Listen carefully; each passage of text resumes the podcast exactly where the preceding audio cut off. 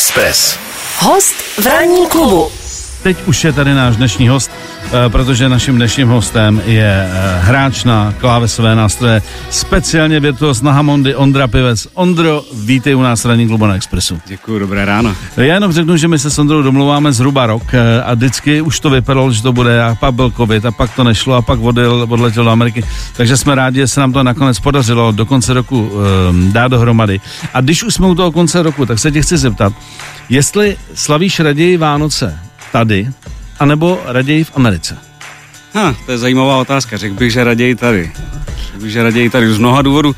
V Americe eh, třeba mají ten prazvláštní, no pro nás prazvláštní zvyk, že si dávají dárky až 25. Mm-hmm. ráno. Že mm-hmm. To je něco, na co já jsem si do dneška nezvyk. A když seš, co tě baví na těch českých Vánocích, na rozdíl od těch amerických, které jsou samozřejmě v určitých věcech stejný, v určitých věcech jiný, pomineme, po, po, pomineme-li data, ale, ale vlastně jakoby je to, rodina se sejde, sice se jí něco jiného, ale co je, co je pro tebe jako z těch zemí, jako co bys jsi vybral? Hele, já jsem ročník 84, to znamená, zažil jsem dobu, kdy Vánoce byly opravdu svátky klidu a takového takovýho uvnitřnění a tohohle toho, což v Americe samozřejmě není. Tam je to festival konzumu a uh, mě mnohem víc vyhovuje to český pojetí. Mm-hmm. To znamená, že když, když seš v Americe, tak to spíš bereš jako, že ať je to za mnou, tady ten blázinec, anebo i tam máš rád nějaký momenty, jakože se třeba vidíš s kámošema, se kterými se nevidíš e, nějakou dobu, ale sedeme se aspoň před těma Vánocema. Hele, to zase ani ne, já jsem tam zavedl takový model, že se scházím s kamarádama právě 24. večer, protože to mají všichni volno, uh-huh. protože ty Vánoce řeší v podstatě až 25. ráno. A e, naučil jsem se dělat výborný bramborový salát a smažím rybu. A oni, oni, a oni si to dávají? A oni to baštějí. Fakt jo? No, No. Takže nevadím, že prostě jako, že někdo tu rybu v Americe někdo to jí, někdo ne. Hele, tak kapra nesmažím, to by tam asi nikdo nejet. Uh-huh. To, to nad tím všichni ofrňují nos. Ale prostě usmažím rybu, udělám nějaký, eh, dělal jsem, často jsme pekli i normálně vánoční cukrový perníky, vanilkový rohlíčky a tak. Takže v tomhle tom normálně jedeš? Normálně v tom jedu. No tak to je krásný.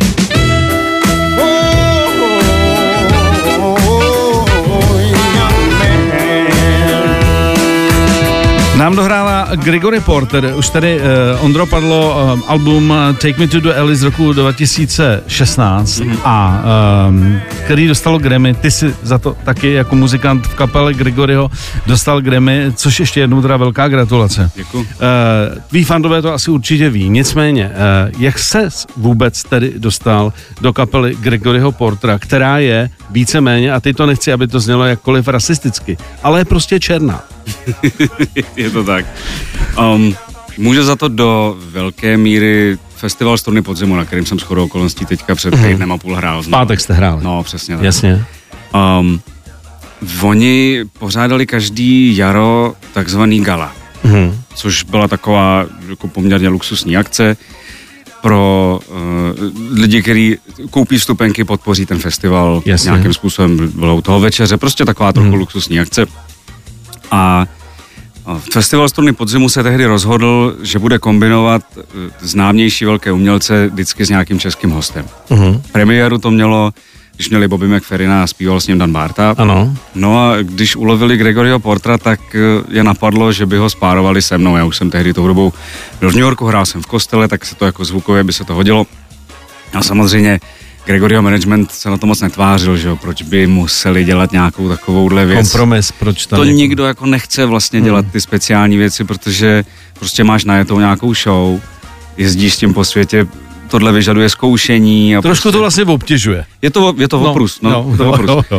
A takže se jim moc jako a priori nechtělo, ale mm, prezident strun podzimu Marek Vrabec tehdy poslal nějaký videa, tomu managementu poprosili, ať mu to pustí, Gregory to viděl a říkal, no tak tak prostě na jednu písničku, OK, ať přijde zahostovat. No, pak jsme si den předtím sedli a zkoušeli. Dopadlo to asi na 4 na 5 věcí. A e, vlastně já jsem pak zůstal v kontaktu s těma klukama z té kapely, oni mě pozvali na nahrávání tehdy jiného alba, toho předtím, uh-huh. Liquid Spirit.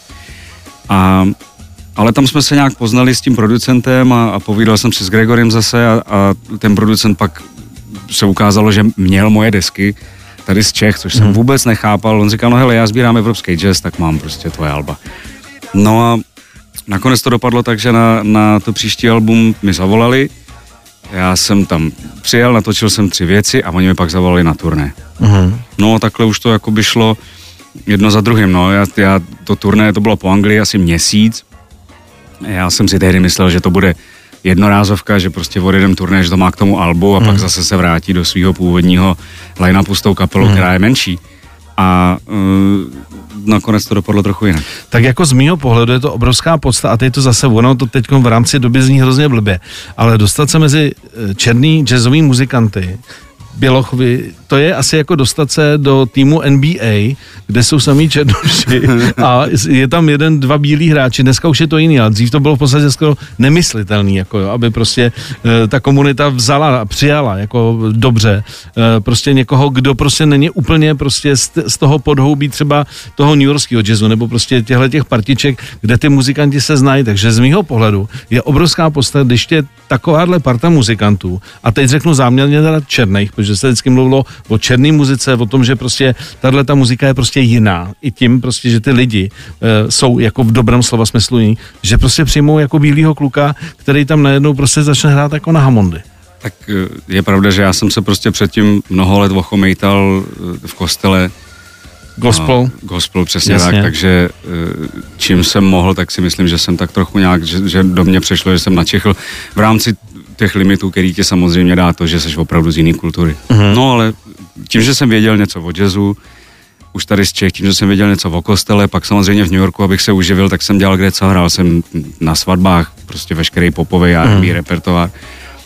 Tak uh, myslím si, že tady tohleto povědomí v kombinaci s tím, že já jsem potom, když mě teda vzali na to turné po té Anglii, tak já jsem si to pak opravdu přál. Říkám si, to by bylo super, kdyby mě pak vzali ještě na nějaký jiný turné. A měl jsem v kapse takový diktafon, takový ten digitální mm. malý diktafon. Každý ten večer jsem si nahrával každý to hraní. A e, vždycky, když se pak druhý den jelo dodávkou na, nějakou, že, na nějaký nový místo, do, tý, do toho nového koncertního sálu, no tak kluci samozřejmě chrápali v autě a já jsem to poslouchal a tak jsem tak nějak vymýšlel, tady by to ještě šlo, protože já jsem potřeboval si najet, jakým způsobem oni to hrajou naživo, kde hmm. jsou v těch, v těch písničkách ty díry, kde jsou ty místa, kam já bych se vešel kde naopak mám jako ubrat trochu si najet Gregorio frázování, protože hrát v kapele zpěváka eh, tohoto typu je především o tom eh, dávat mu co největší prostor. Prostě, a nějak... aby, aby on mohl se ukázat. Přesně tak a zařídit prostě takový nějaký, takovou peřinku kolem hmm. něj, aby, aby, nebo takový, takový rám, aby to prostě všechno vyznělo. To je náš hlavní úkol, co by ty hmm. doprovodní kapely. Aby to, aby to jelo, strkat to dopředu, ale samozřejmě rámovat toho umělce. No a tak eh, jsem takhle až jako vědecky k tomu přistoupil a prostě jsem se v tom vrtal tak dlouho, a až to nakonec celkem nějak vyšlo. No. No, samozřejmě, znovu opakuju, je to úžasný úspěch. Eh, ten výhled s Gregorem je tedy i na sezonu 2022? Ten výhled je teďka na, násl- na následující rok a půl, by se dalo říct, protože samozřejmě jako nám to všechno vyposouval, že mm. jsme měli být celý loňský i letošní rok jsme měli být kontinuálně na turné s nějakýma pauzama, no to se všechno překládá na ty další Jasně. roky, plus to, co tam bylo původně domluvený, no. Takže vlastně teď eh, byste měli hrát jak o život, teoreticky. Vypadá to tak. Začínáme 20. ledna v Americe, uh, pojedem poměrně až vlastně do, do hm, téměř do konce února. Mm-hmm. A v březnu má Gregory naplánovaný prázdniny, tak to se těším, to bude pauza. A pak od dubna dál už to tam je poměrně nahuštěný. To je dobře. Ondra Pivec je naším dnešním hostem. Ranní klub na Expressu. Ondro, ještě jsem se chtěl zeptat na jednu věc a ta se uh, týká uh, hraní vůbec v New Yorku nebo v Americe, hmm. uh, protože spousta lidí má pocit, že když ten člověk jako už je známý, v tom případě jako muzikant, který už má jméno, že to, že to vlastně už potom frčí samo. A já vím, že jsem se kdysi o tom bavil s Laco Dečím a on říkal, hele, my hrajeme jako na pohřbech, jako úplně v pohodě, protože prostě to je job. Jo, takže mám, máme manažera a když prostě jako nebyly prachy nebo nebyly koncerty, tak hrajeme ty svatby těch bohatých lidí nebo hrajeme i ty pohřby eh, bohatých lidí. A nikomu to nepřipadá divný, není to jako něco potupného. Takže eh, jak se žije muzikantovi prostě, který, pozor, důležitý, hraje jazzovou muziku? Tak eh, já jsem za prvý v New Yorku se naučil spoustu jiných věcí. Já jsem tam přijel hrát jazzovou muziku a velmi rychle jsem pochopil, že, že to moc na uživení nebude nějaký takový solidní. A nehledě k tomu, že jsem se zamiloval, já jsem tam chodil do takového klubu, on už bohužel není, ale jmenoval se Village Underground a tam byly, tam byly takový open micy, takový jam sessiony každou neděli pro zpěváky. Mm-hmm. Kapela eh, se skládala, půlka z těch členů byla, byli původní členové kapely Whitney Houston, znali tunu hudby, prostě vše, všechny ty klasiky Michaela Jacksona, mm. Stevie Wonder. A chodili tam zpěváci, většinou právě z kostela, úplně fantastický zpěváci a 4 hodiny, 5 hodin jamovali, bylo to neskutečný. Navíc v tom klubu byl nádherný zvuk, takže si měl pocit, že tě prostě vrhli do té desky, že jsi uprostřed té nahrávky. Bylo to super, já jsem se do toho strašně zamiloval, začal jsem se učit tady tuhle tu hudbu, čímž se mi ovšem otevřel, otevřeli uh, další možnosti, protože ano, taky jsem jednu dobu, bylo několik let, kdy jsem hrál ty svatby, Uh, tak divný to tam nikomu nepřijde, mě to potom časem začalo trochu štvát, protože prostě... Tak ono to asi úplně nebaví ten gastro jazz, jakože No to právě, že tak není, to, ono to je nakonec tady tyhle ty kapely, to jsou opravdu drahé kapely, tři zpěváci, čtyřslená dechová sekce, je to opravdu velký a hraješ prostě Earth, Wind and Fire. A je to jakoby to nejbližší, co může být tomu, kdyby tam přijela ta originální kapela. A když, mm. máš, když máš dobrou rytmiku a e, ten klient není úplný pitomec a nechá ti s, s tou hudbou trochu něco dělat. Já jsem potom udělal tu chybu, že jsem se v tom velmi zlepšil a, a takže jsem pak začal jedný ty kapele šéfovat a vždycky, když jsem chtěl odejít, tak mi nabídli víc prachu, takže jsem furt jako nemohl odejít a vlastně mě z toho vytáhlo pořádně až to turování s Gregorem, protože jsem nemohl nikdy být stabilně. Mm-hmm. No takže jsem se naučil tohle a do toho jsem strašně miloval ten kostel, takže jsem se naučil i to nějakým obstojným způsobem. Takže já jsem to tam vlastně měl po několika letech, ty, třeba po pěti letech, už jsem to tam měl potom jako dobrý, mm-hmm. vlastně, protože práce bylo opravdu strašně moc. Mm. A pardon, řeší to tam ty muzikanti? U nás to muzikanti řeší, hele, ten den šef neber, to je blbý, protože to je nedůstojný nebo něco. Řeší to prostě muzikanti, kteří se tou muzikou chtějí živit v Americe? Tak ten takzvaný kšeft tak nedůstojný. Záleží na tom, kolik ti zaplatí, že jo? No, no ne, jasně, je to otázka ceny, ale je to, je to práce, že jo? Je to otázka, práce. jestli je nedůstojný hrát někomu na svatbě, nebo pak prostě trpět s tím, že nemáš na to, jak zaplatit nájem. Hmm. Um, tu, tam celkem moc muzikanti ne, neřešej. Maria, já jsem tam hrál, leta jsem hrával s kytaristou od Bon Joviho, který hrával takhle, takhle ty soboty Uh, hrával jsem se saxofonistou od Prince, prostě když je ten biznis, tak proč, proč bys ho nevzal? Proč, proč, proč to nezí? No. Když si zahrát, je to práce. Ale je teda pravda, že opravdu ono ti to v tomhle případě tolik nevadí, protože většinou ty kapely, a já měl to štěstí, že ta kapela, v který jsem hrál, uh, prostě ty kapely jsou vynikající. Hmm. Já jsem teď, skoro okolností, když jsem se tam vrátil po, po covidu teď v březnu, tak jeden z jobů hned mi zavolali, jeden, oni říkali, my víme, že už to jako neděláš, ale, ale potřebujeme vyprodukovat nový video na novou sezónu, potřebujeme prostě, aby to bylo kreativní, aby to bylo dobrý. No, tak jsem to vzal, protože zase jako byla to dobrá práce, kreativní, nabídli dobrý honorář. A je to na YouTube, 45 Riots se jmenuje ta kapela, 45 mm-hmm. Riots. A eh, je to strašná jízda prostě no. 15-minutový medley všech popových písniček s velkou dechovou sekcí. Tam jsem sedm zpěváků, je to proaranžovaný, je to prostě dobrý. Takže se říká krásná práce. Krásná práce? Krásná práce. Uh, co je pro tebe lepší, když jsi eh, tady v České republice, kde už ty kapely samozřejmě o tobě vědí, za chvilku si budeme hrát Monkey Business, uh, Vojta Dick a tak dále, nebo přeci jenom jako furt se cítíš jako uh, víc ve svém, když seš, když uh, v New Yorku mezi těma jazzmenama? Hmm, to, je, to je zajímavá otázka. Teď v New Yorku, teď po covidu to bylo trochu jinačí, protože samozřejmě všechny kluby se snažili znova nějak otevřít a, a hrálo se, i když vlastně takovým hlavním středobodem toho, co jsem dělal, byl kostel pro mě. Hmm.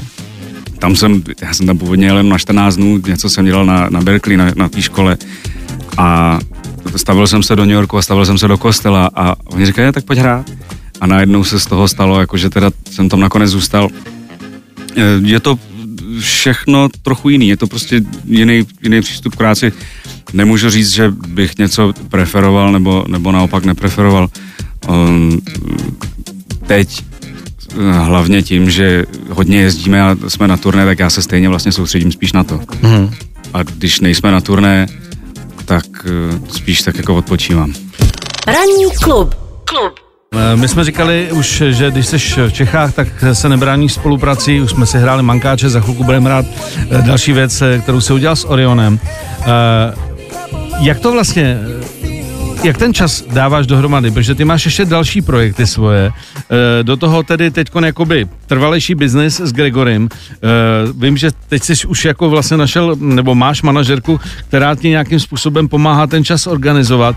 Je to nezbytný proto, když jsi eh, částečně v New Yorku a částečně tady a jezdíš po světě, že bys to sám dával dohromady, asi už je vyloučený. To by mi asi úplně hráblo totálně. To, to, to nejde. No, to nejde. Jak, jak jsou náročné ty tvý další projekty, kde, kde ty seš doma? No, náročný, oni náročný nejsou, jde o to, jde o to opravdu, jak jsi říkal, si na to najít ten správný čas a potom jak si, jako mít tu pozornost v té hlavě a nějak se tomu věnovat pořádně, protože on, to je ta jedna věc, že já se často zdráhám říct ano na něco, protože pak vím, že tomu věnuju třeba víc, než i ten člověk, co mě oslovuje, si myslí a pak že mě to bude štvát, že to nebudu stíhat. Takže um, náročný to samozřejmě je, ale já jsem rád, že eh, jsem měl to velký štěstí, že mě vždycky oslovili sami lidi, s kterými byla radost pracovat. Tak když řeknu název uh, Kennedy Administration, tak to je jedna asi ze srdcových věcí, který, který opravdu máš rád a který děláš prostě úplně nejradši. Takový moje dítě, no. No. A jak, jak často uh, máš, tím, že to je autorský projekt, takže tam asi těžko může říct, já si tady odehraju svoje a, a, a jdu k něčemu jinému. Jak třeba tohle tě vytěžuje, když jsi v New Yorku? V podstatě to je to jediné, co mě zajímá, takže, mm. takže samozřejmě to ne jediný, co mě zajímá, to hlavní, co mě zajímá, takže tomu věnuju dost času. Teď nám to samozřejmě covid trošku přerušil, nehledě k tomu, že Kennedy, s kterou to máme na půl, tenhle ten projekt, bohužel byla hodně těžce nemocná dlouhodobě, takže řešila v podstatě rok a půl jenom to. Máme roztočený album, který je úplně výborný. A těším se na to teď koncem ledna, že se to zase nějak oživíme, no. Eh, co je vlastně pro tebe nejposlednější? Když ti tu nabídku někdo dá, je to dobrý muzikant nebo znáš jeho historii, eh, podle čeho se rozhoduješ? Eh, máš čas, je to práce a zároveň víš, že prostě den, den má jenom 24 hodin a máš závazky. Já se v podstatě mám to velký štěstí, to velký požehnání, že poslední dobou se můžu rozhodovat podle toho, jestli vím, že mě to bude bavit a naplňovat. Uh-huh. A pak taky často mám rád věci, které jsou výzva, to znamená něco, co jsem úplně nedělal, nejsem v tom úplně kovaný a chci zkusit, jestli to uh, nějakým způsobem dopadne. Eh, když jsme teda u toho, kde budeš, už jsme nakusli, že vlastně si říkal, že po novém roce uh, vám začíná šňůra v lednu. Uh, myslíš si, že se do kalendáře příštího roku ještě taky vejde Praha nebo nějaký město, Brno, Ostrava v České republice, kde by bylo možné uh, se na tebe jít podívat? Doufáme v to, já mám, uh, vím, nahlášenou od managementu mám pauzu u Gregoryho v březnu. Pak dál už to asi bude divoký, ale, ale je tam pauza v březnu. A teď mluvíme s Vojtou Rykem o tom, že bychom udělali pár koncertů DYK. Mm-hmm. Takže v to doufám, to se samozřejmě těším a tam určitě Praha i Brno budou. A to, že by ještě dorazil si s Gregorem příštím roce eh, do Prahy, je reálný no. v rámci třeba nějakého festivalu nebo, nebo nějaký speciální akce? Nejsem si úplně jistý, protože jsme hráli teď 3. 4. prosince Uh, ono možná není dobrý to takhle, uh, takhle často tak třeba, opakovat. Uh, třeba Monsieur Parker si oblíbil Prahu natolik, že víceméně skoro každý rok uh, vyprodal Lucerna Music Bar, protože říkali všichni, že on to tady má hrozně rád a měl rád teda i tuhle tu scénu a ten tady byl v dobrém slova smyslu pečený, vařený, takže když si někdo oblíbí to místo, tak třeba i sám z vlastní iniciativy se chce třeba vrátit. Je to pravda, Gregory má ten kalendář ale tak plný, že si myslím, že je trochu dalek toho, aby někam ještě jako chtěl iniciativně cestovat. Jen rád, když může chvilku trávit s rodinou, kor teďka, když má nový album. My jsme se viděli v tom prosinci, setkali jsme se v Monaku. Tak jsem říkal, tak jak se máš? On říká, bláho, já jsem tři měsíce už nebyl doma, že? On hmm. jezdí prostě proma, Anglie, Francie, Evropu, všechny možné uh, televizní show. Takže ano, Gregory to tady má taky velmi rád. On je to hmm. tady opravdu fajn. Navíc uh, Navíc eh, ten promotér, to znamená vlastně v tomhle případě struny podzimu, oni se o nás vždycky hrozně pěkně postarají, takže je to opravdu fajn, je to Prahy. Um, takže samozřejmě to nevylučuju, ale tak jako ze zkušenosti bych řekl, že možná třeba za dva roky. Eh, když už jste takhle třeba dlouho na šňůře, jak, jak zabránit tomu, aby v takhle úzkém eh, kruhu, byť je tam management a stará se o vás, uh, ošetříte to, aby nebyla ponorka, abyste si prostě nalezli na nervy. Člověče, to nějak zázrakem jde, my se nějak prostě, my se neštveme. Máme se rádi, uh, a když už je, je toho hodně, no, tak si každý zaleze k sobě do pokoje a dělá si svoje. Můžete během představení nebo během show uh, pít alkohol? Jo. Nevadí to? Ne, nevadí, nevadí. Ne, tak jako jsou kapely, které to mají na tom postavený, že ano, a pak jsou kapely, které striktně říkají prostě, hele, až po kšeftu, jo. Žádnej, žádnej alkáč prostě před a na pódium. Hele, ale to já jsem řekl, že můžeme hlavně především, protože on tam naštěstí v té kapele nikdo s tím nemá problém. Mm. Takže jo, několikrát se stalo, že prostě jsme měli skleničku, třeba když jsou festivaly venku, tak je to úplně v pohodě, že si vemeš skleničku vína na pódium ale, ale uh, že by to bylo nějak nutné, nebo že, že jako, bychom hráli nějak. Není to ta představa, že tam prostě přinesou basu Jacka a, a to se vypije prostě za, za vystoupení. Prostě ne, rozumně. To není a navíc my teda každý máme rádi trochu něco jiného. Já mám rád červený víno, kluci bubení s basistou, ty mají rádi rum, tak tam je furt rum. Saxofonista přestal pít, pianista čip pije úplně všechno, takže, takže, uh, takže to, my to takhle máme v té šatně rozložený. Okay. Ranní klub na Expressu. Ondro, vzhledem k tomu, že uh, si myslím, že už část řekněme, hudebních snů se zrealizoval díky tomu, s kým se spotkal, s kým hraješ aktuálně a kdo ti nabízí spolupráci. Eh, je tam něco, co třeba je úplně mimo eh, žánr jazzu, co by si třeba chtěl vyzkoušet, jako je třeba filmová muzika nebo scénická muzika, je, jestli tam máš nějaký věci, říkáš, až jednou budu mít čas, tak eh, tohle by jsem ještě si chtěl jako uh, výrazně vyzkoušet. Hele, filmová hudba určitě, já poslední dobou, uh, ať jsem to nečekal, tak já vlastně ve volném čase poslouchám hodně taneční muziku, poslouchám house, poslouchám EDM, EDM a začal jsem se v tom trochu šťourat, jak se to dělá a ono to není vůbec žádná sranda. Takže tohle mě hodně baví a, a přesně tak, jak říkáš, že budu mít čas, tak se v tom trošku pošťourám. Mm-hmm. My tady máme dotaz teď, Babu, jak to máme? Eh, máme tady SMS-kový dotaz. Eh, dobrý den, chtěl bych se zeptat, jestli Ondřej neví, proč Gregory Porter neustále nosí kuklu bekovku. Zda image nebo nutnost a jestli ji nosí i v soukromí. Děkuji. Uh, samozřejmě to vím a nemůžu to vykecat. Já jsem to, já jsem to předpokládal, že tuhle tu otázku si pokládají všichni fandové Gregory Portera. Přesně tak. Je to první, když dáš na Google Gregory Porter, tak je to vlastně první věc, která ti vypadne, tak ti, takový to Google doporučení. Jasně, jasně. No, tak to lidi zajímá nejvíc. Tak je, to, tak, je to, tak je to. Máme tam ještě něco zajímavého na, na, na, na Ondru? Eh, zajímavého už ne. Už, už. už jenom takový zprostěr. Dobře, uh, ještě teda vraťme se k tomu, jak ty jsi říkal, že se ponořil tady do té muziky uh, a že to není úplně legrace, takže i pro člověka, který hraje jazz a speciálně teda ty, na ty Hammondy, tak e, není to prostě tup, tup, tupý rytmus, který třeba některý muzikanti e, negují okamžitě, řekne, hele, to mě vůbec nezajímá, to není muzika, jo. Hmm. To je prostě naprogramovaný a, a prostě tam, tam, tam mi to nic nehází. Hmm. Hele, eh, já jsem dlouho byl vinen tady tímhletím tady snobizmem, o kterém ty hmm. mluvíš, ale velmi rychle jsem se z toho vyléčil, eh, kor poslední dobou, to prostě, eh, prostě tak nemá být. To, prostě buď tě to zaujme, Přesně a, tak. A, a nebo ne. Přesně nebo ne. tak. A často ty nejjednodušší věci jsou vlastně ty nejefektivnější. Hmm. A pak, když se ještě pokusíš něco takového vyrobit, tak zjistíš, že to opravdu není žádná sranda. Teď ještě poslední věc, kterou eh, jsem říkal, že s tebou, nebo že se tě na to zeptám. Uh, už tady xkrát padly jako název uh, Hammondu jako klávesových nástrojů. Hmm. Uh, byla to náhoda, že si si řekl, že právě tady na tom jako postavíš tu svoji jakoby virtuozitu, protože si myslím, že Hammondy v 70. letech byly prostě základ, že jo, prostě pro Kolhárum a tyhle ty party, to, to byl jasný zvuk, ale pak to pak byly jiný prostě mraky jiných klávesových nástrojů a, a šarží. E, byl to o tebe záměr, že jako odlišit se, nebo to byla náhoda, že jsi si zvolil právě tady ten nástroj? Ale byla to spíš asi náhoda, tak nějak si to našlo mě. Já jsem ten zvuk miloval už tak od puberty. Je takový člověk, Brně, já jsem vyrůstal v Brně, tam na Gimplu jsme měli učitele angličtiny, který se jmenuje Zdeněk Blažek. A ten, když viděl, že mám, on je taky hudebník a strávil většinu života, nebo dost velkou část života v Kanadě, v emigraci a tam si nabral spoustu desek, si přivez zpátky domů.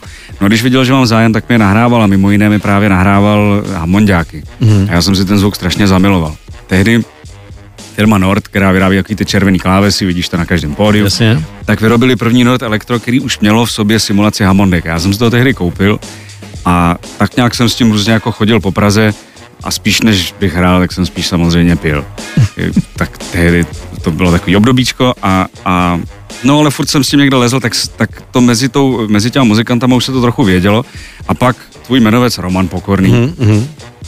Kytarista, scháněl Hamondiáka do kapely, protože si udělal desku s italským uh, Hamondiákem Albertem Marzikem, ten vodil zpátky do Itálie, no a, tak oni mu říkali, hele, tady je takový kluk, uh, prostě má klávesy, který hrajou jako hamontky, tak mu zavolej, třeba to půjde. No, mi zavolal, mě to moc nešlo, ale on asi moc neměl na výběr, tak si mě v té kapele nechal.